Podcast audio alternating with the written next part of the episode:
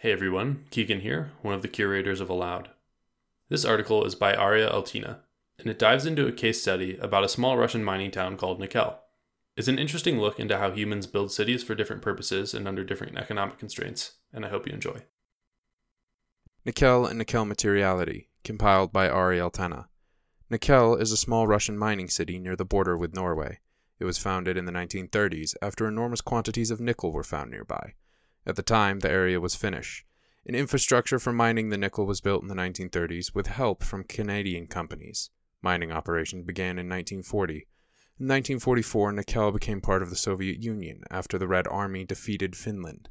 Nowadays, slightly more than 12,000 people live in Nikel. The Norilsk nickel smelter dominates the city. It was responsible for wide scale pollution in the 1980s that destroyed much of the surrounding nature.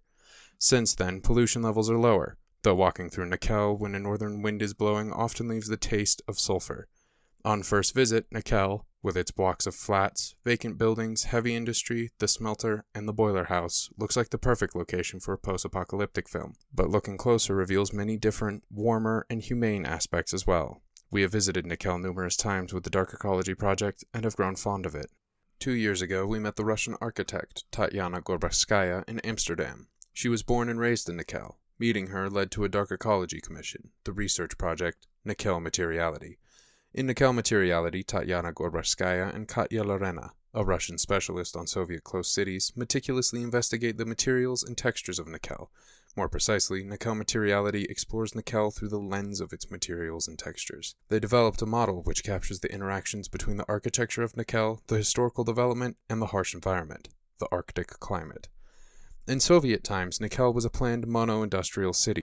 The infrastructures, both material, heating for instance, and immaterial, higher wages, longer holidays, and good facilities, were well cared for.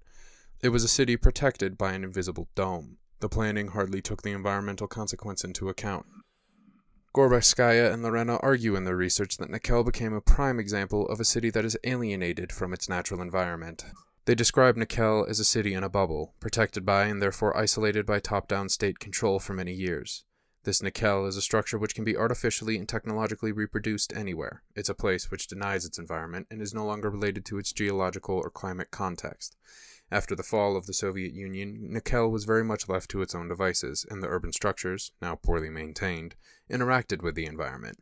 Through this interaction, new textures and materials became part of the city. During the second dark ecology journey, Tatyana Gorbachskaya and Katya Lorena present their initial research and guided groups of people through the city, pointing out interesting aspects in the architecture and urban structure.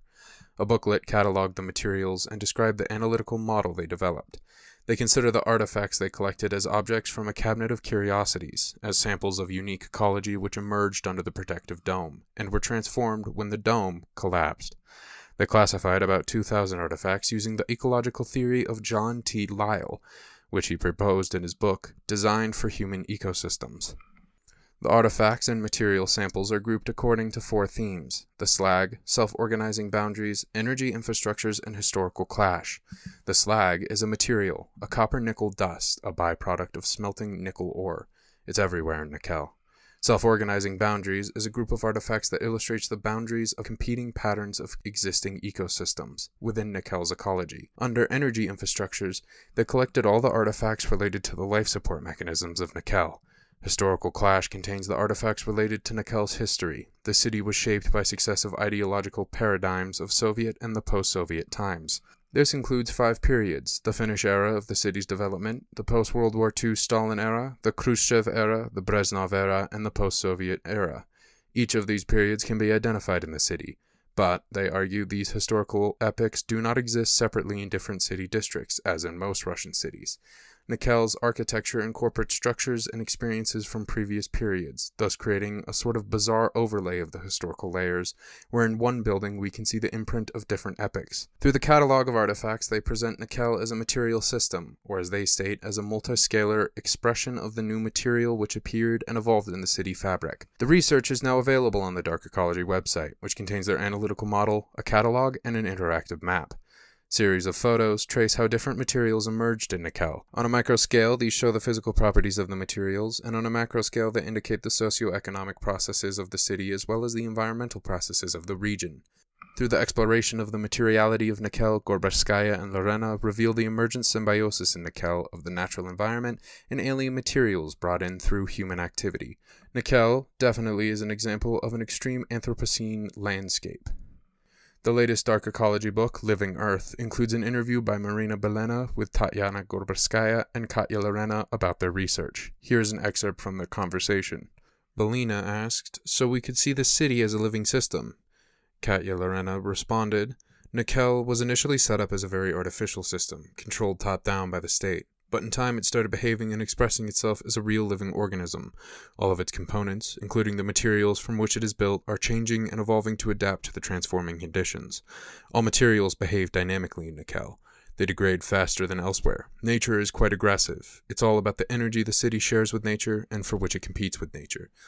Tatiana Gorbaskaya added, This city is slowly opening up to its environment, and this process is a self organizing process. No one controls it. Belina asks, What about the pollution from the smelter?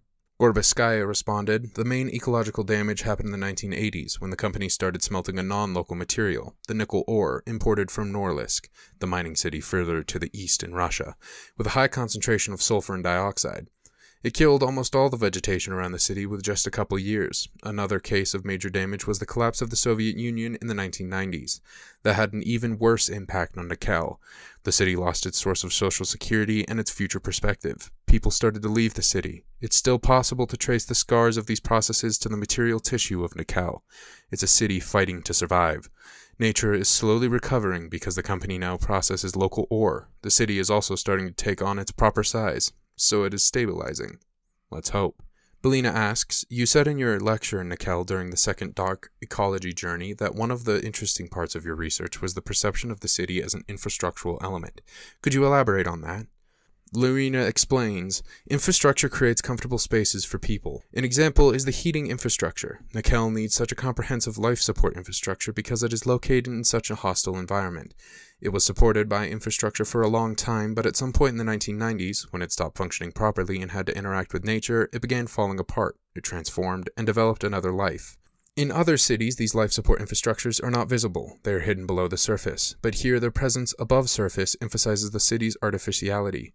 Gorbaskaya continues in the Arctic, the most important thing is the artificial energy network. Nikel's emergency infrastructure requires very high maintenance. It is a high resource consuming component of the city. For example, in Soviet times, buildings were regularly painted in bright colors so that the residents did not suffer from color starvation. Now, because of the low maintenance financing and harsh climatic conditions, all the layers of the paint on the facades have cracked to expose the surface beneath them. Also, heating pipes are not underground in Nikel. They are built above ground because of the permafrost. It's like an exposed artificial organism. You see the flow, the veins. That's how we set up our map of Nikel. We tried to show the infrastructure veins of the city. Belina asks, Did you present your insights about Nikel to locals? Lorena explains, Yes, we had a presentation in Nikel for the local people. For us, the process of environmental degradation indicates an evolutionary process of the city's artificial system, revealing its qualities. For the inhabitants, it's mostly a personal tragedy. We were worried that we would be misunderstood, but surprisingly, we had quite a positive response. Gorbaskaya continues. A teacher from the art school pointed out one more important energy resource in Nikel, another important resource of Nikel materiality the people. And that is true, they are really the driving force of the city. Hope you enjoyed this narration. As always, if there's a genre of content or a specific piece of writing you'd like to receive in a future issue, just shoot us an email.